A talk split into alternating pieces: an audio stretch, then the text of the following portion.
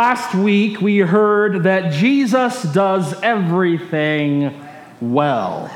I heard somebody say it out there. So let's go ahead and do that. That's ahead of when I was in my notes, but that's okay. Jesus does everything well. We saw this in his teachings, we saw this in his healings, we saw this in the experiences of the people around him. We experience it every day in our praying, in our serving, in our giving we experience that Jesus does everything well in the partaking of the sacrament of Holy Communion and the reading of the scriptures and praying. We experience Jesus doing everything well. We know that Jesus does everything well. Today, today we find Jesus on a road trip with his disciples. And he asks them, uh, Who do people say that I am? And they reply with a list of possible characters John the Baptizer, Elijah, one of the prophets, um, Isaiah, Jeremiah, Ezekiel, Hosea, Amos, one of those prophets from the Old Testament. Rather than give their own opinion or belief, they tell him exactly what he asks them, what the people say about him, who they say he is. So Jesus decides to pin them down who do you say that I am?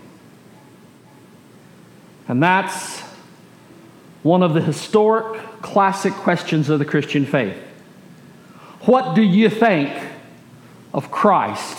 Who do you think Jesus is? Who is Jesus for you? What does it mean for you to be a disciple of Jesus Christ. What does it mean for us to have Jesus Christ as our Lord and Savior? What impact does such a confession have for how we live our lives? Who is Jesus for you, to you, for you? I think that most of us would probably have several answers to these questions. Depending on where we are in our lives, we may have multiple responses to these kinds of questions. When we're in trouble, Jesus rescues us. When we're in sin, Jesus saves us. When we're lost, Jesus finds us. When we're in darkness, Jesus is our light. When we're sick, Jesus is our healer. When we're sad or afraid or in pain, Jesus is our comforter. When we're doubting, Jesus is our certainty. When we're dying, Jesus is our life. When we're facing our death or the death of others, Jesus brings us life abundantly, even at its end. How we answer the questions may vary greatly depending upon where we are in our own living. Just to say Jesus is Lord is perfectly simple and perfectly fine and perfectly true. But what does that mean to say that He is our Lord? What does it mean to say that Jesus is our Lord, my Lord, your Lord? What does lordship mean to us here in the 21st century in America, where we don't have kings and queens and princes? What does it mean for us to say, Jesus is my Lord? We got government officials, we got presidents and secretaries of state. We've got governors and senators and representatives. We even have mayors. What does it mean, though, to say Jesus is my governor? Ooh. That kind of changes it, doesn't it? Jesus is my president. Jesus is my senator. Jesus is my representative to the Father. Wow. Jesus mayors my life. Jesus is my Lord. That sort of gives that phrase a little more oomph to it here in our society and culture. Here's another one Jesus is my boss. Ooh. Ooh. Jesus is my district superintendent, my bishop, my shepherd. Uh, hey, hey, hey. I like that one. Jesus is my Lord. What does it mean for us to say, Jesus is my Lord? When Jesus asked his disciples, Who do you say that I am? It was a Peter who immediately pops off with the answer, the right answer. You are the Messiah. Over in Matthew's gospel, Jesus gives him here at this point his nickname. Because he has said this, because he has rightly answered, because he's given the correct answer, yes, and he won that million dollars, bingo, you are Rocky. He calls him Kepha in Hebrew. Sometimes that's transliterated into English as Cephas. Kepha. And Kepha meant rocky or stony, and it was used in Hebrew and in Aramaic as um, a nickname, just like you might call someone Rocky or Shorty or Baldy. Rocky was his nickname. Jesus gives him his nickname here. You are Rocky, and upon you I'll build my church, and the gates of hell will not prevail against it. And that gets translated into Greek with the Greek word for rock, which is Petros, from which we get the name Peter. No, Peter did not have an English name. One of the people who likes to criticize the Christian faith and say that Jesus didn't exist says that all these characters that Jesus runs around with all have English names in the Bible. Yeah, they're in translation, often from Greek names, which are translations of Hebrew names. Wow. Petros, Peter, comes from a translation of the meaning of Kepha, which means rocky. Huh. You are rocky, and on you I'll build my church, and the gates of hell will not prevail against it. And I find it interesting that this is in Matthew's gospel, but not in Mark's. Mark, the person who wrote the first gospel, which is what Mark was, the first written gospel, Mark had as his teacher Peter. He gets all that he knows about the Christian faith, other than a few scenes where he was following along, like in the Garden of Gethsemane. He gets all of his knowledge from Peter of Jesus' teachings, of Jesus' healings, of what Jesus did and where Jesus went. He gets it from Peter. And it's interesting that Peter leaves this part of the story out.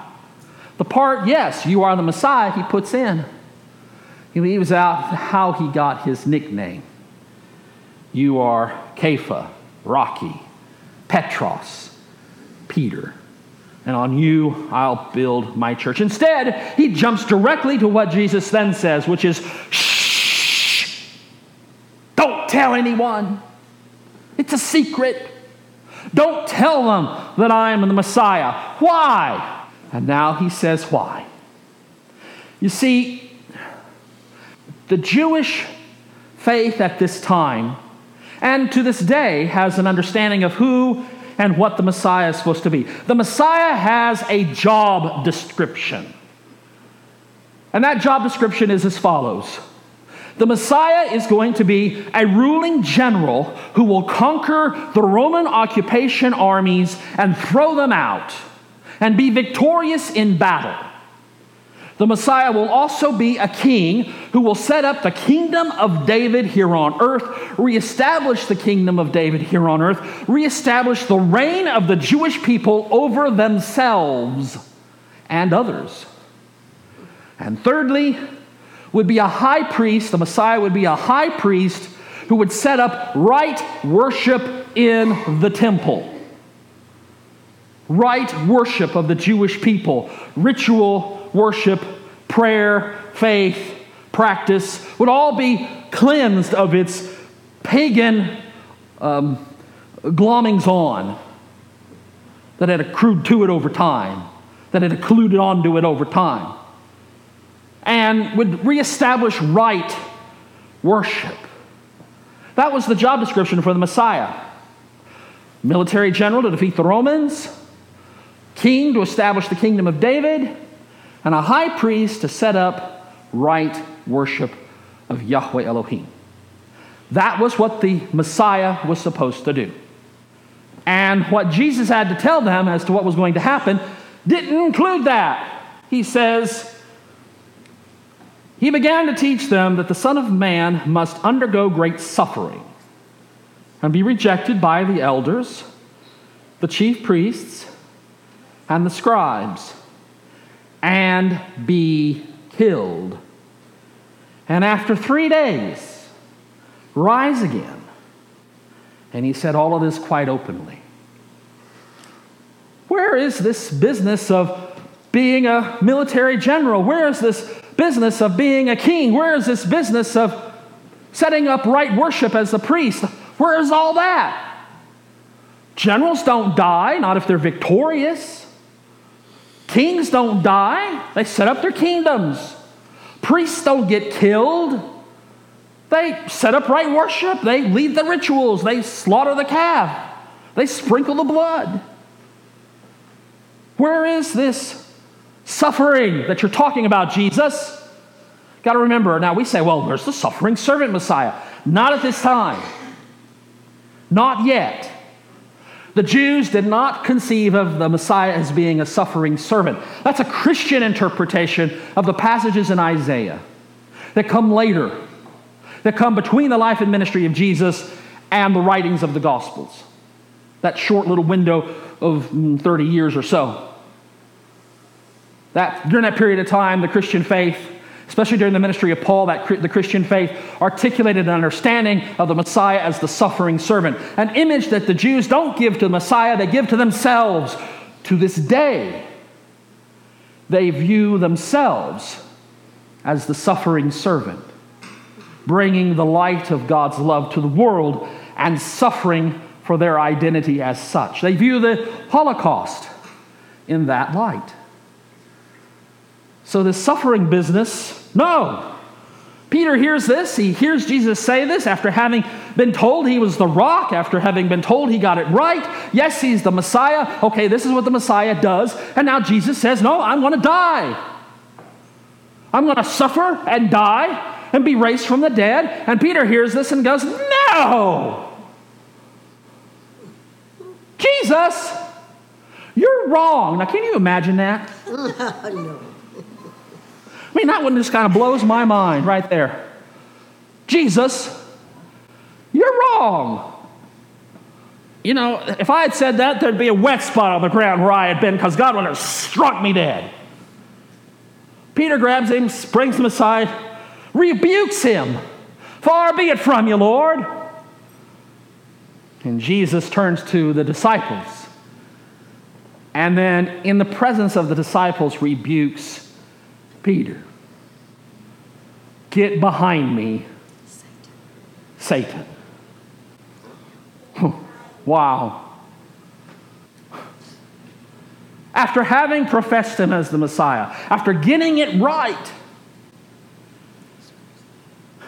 after getting the right answer, he then stumbles. He doesn't do it right he gets himself rebuked. It's as if this affirmation of him as the, as the rock upon whom Jesus would build the church, it's as if this affirmation saying, Yes, you got it right. Yeah, you're right, I'm the Messiah. It's as if that affirmation goes right to Peter's head. And so when he hears this new definition that Jesus has for what he will be and what will happen to him as Messiah, he can't grasp it. He can't get his mind around it.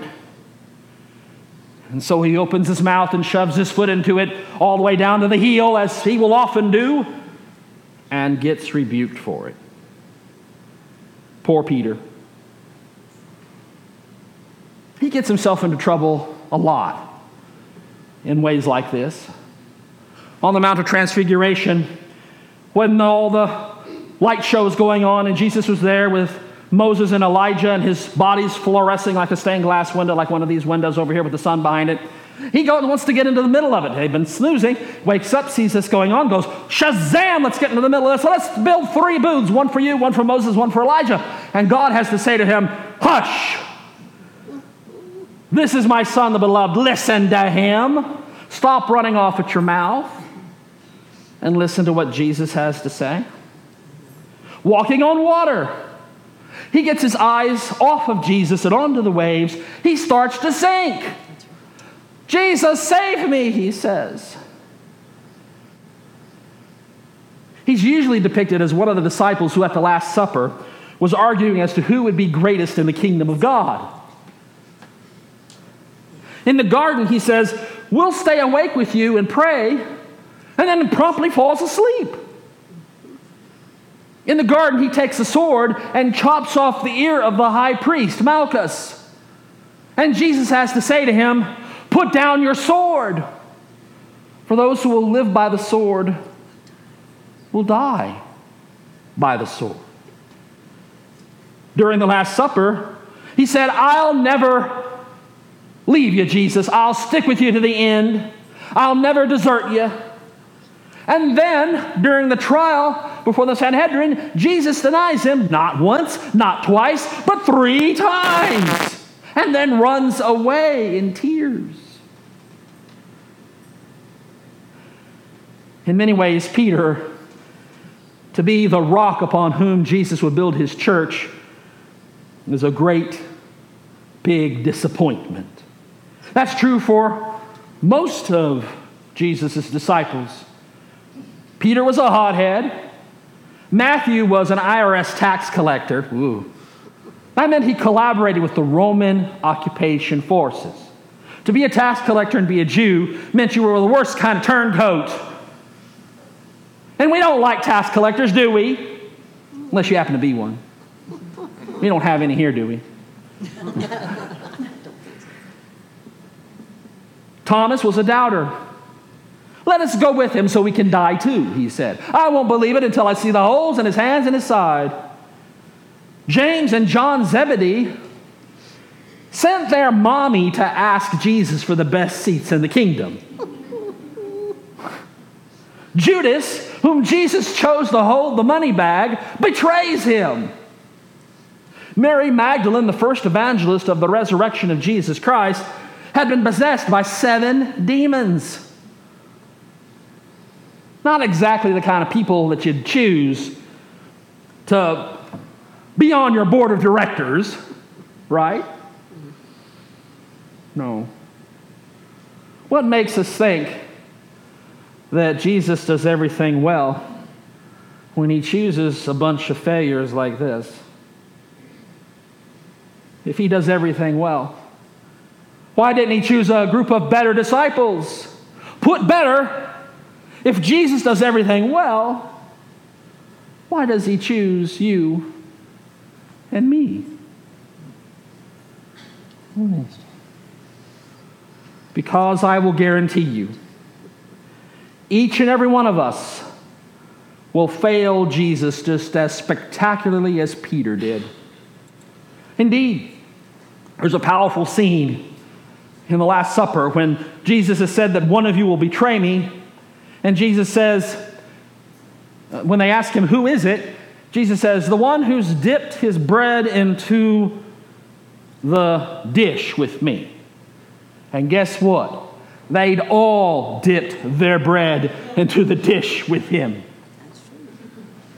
In another scene, it says, when they asked, Who is it? In a different gospel, he says, The one whose hand is on the table. They all had their hands on the table.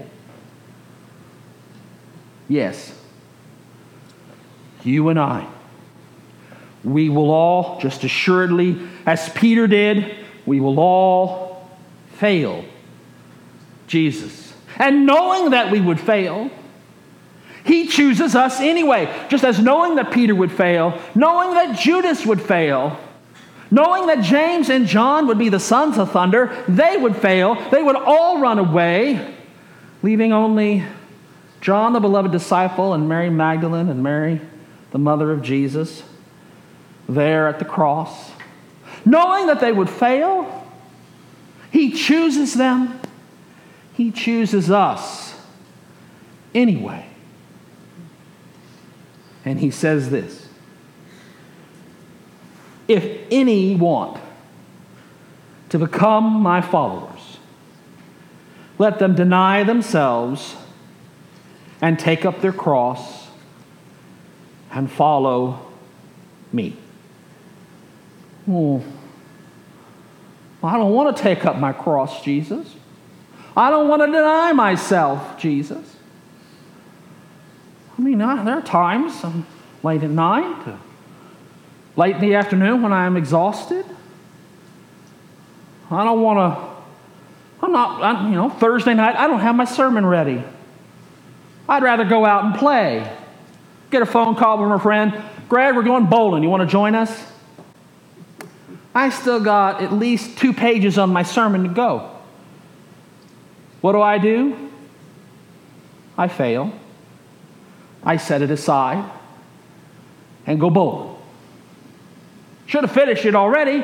I go bowling. I don't want to deny myself and take up my cross. Most of us, I think, most of us, if we're honest, don't want to deny ourselves and take up our crosses. We want to be comfortable. You don't want to be uncomfortable. If any want to become my followers, let them deny themselves and take up their cross and follow me. And as if he didn't get it, he keeps going. For those who want to save their life will lose it. And those who lose their life for my sake and for the sake of the gospel will save it. It's not just about giving it up. It's about knowing that this is the one thing that is worth giving up everything for. Following Jesus is the one thing that is worth giving it all up for. Amen. And that's where Satan worms his little way in. I'll give it all up, but I'll keep a little bit hidden. I'll give it all up, but I'll keep this little piece of my life hidden, Jesus. You don't have to see it. Here, I'll hide it behind my robes. I'll give it all up except for this. That's where Satan kind of worms his little way in. We have our own agenda, our own ideas of what the kingdom of God should be like, our own ideas of what we should be doing as the church or as Christians. We have our own ideas. We're going to keep that little bit over here, kind of hidden. We'll pull it out when it becomes convenient to us. We'll beat somebody over the head with it when we think we can get away with it. Not according to Jesus. You got to give it up in order to live. You have to give up that precious little thing. Remember in the Lord of the Rings film? My precious, that ring. Sometimes we'll hang on to it and it will tear us to pieces. It'll corrupt us. And we may give in everything else up, but if we keep that one little thing that we know we're supposed to give up, that little sin, that little habit, that little desire, that little self agenda that we know we're supposed to let go of, it will corrupt us. That was where Peter was. When he thought he knew better than Jesus what a Messiah was supposed to do. Far be it from you, Lord, for this to happen to you. You're supposed to be a general and a king and a priest, not a suffering servant. My theology is more important than yours, Jesus, is what Peter is saying. And that's the danger that many of us get ourselves into. When we think we know better what the kingdom of God is supposed to be like. For what will it profit them to gain the whole world and forfeit their life? Indeed, what can they give in return for their life? Those who are ashamed of me and my words in this adulterous and sinful generation, of them the Son of Man will also be ashamed when he comes in the glory of his Father with the holy angels. We are called to take up our crosses. And we may have different crosses. I think we do. For some of us, it means giving up power and position and authority. For others, it means assuming a position of leadership that we don't want to. We'd rather hide in the background. For some, it means getting up and getting uncomfortable and going out and speaking words to others words of the love of God, words of the peace of God, words that we'd rather hog to ourselves. I mean, I love the gospel of Jesus Christ, and I love the message of the grace of Jesus Christ. And by God, I know I need all the grace I can get. And if I give some of that grace to somebody else, I might not have enough. That sounds silly, but that's how we act. Jesus says, Take up your cross and follow me. And the moment, the instant that something gets between us and our following Jesus the way He calls us to follow Him, that very instant, Jesus says to us, Get behind me, Satan. Hmm. Hmm. What cross do you need to pick up, friends?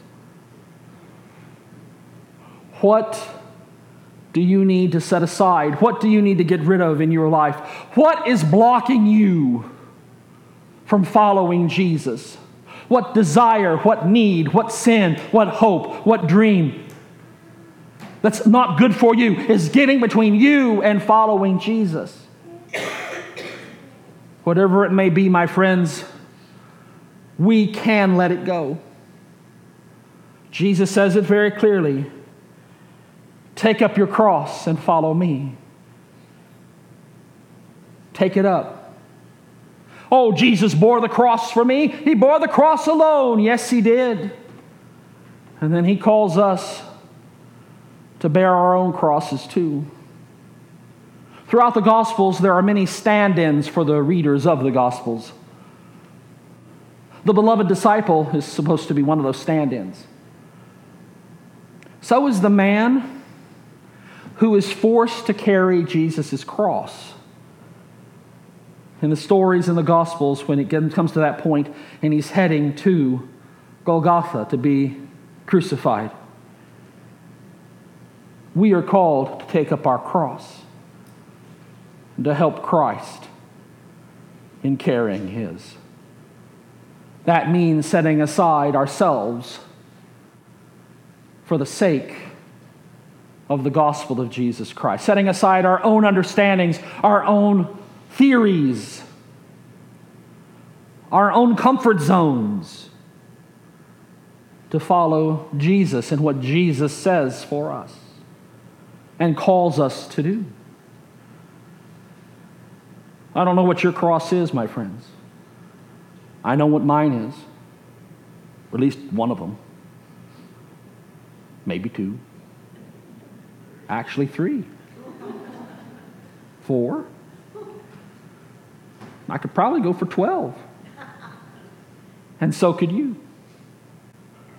I don't know what your crosses are, but we're called to take them up and set aside ourselves and follow Jesus.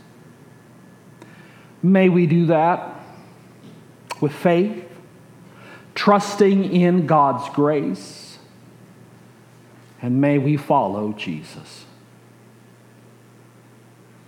In the name of the Father and of the Son and of the Holy Spirit. And may God's people say,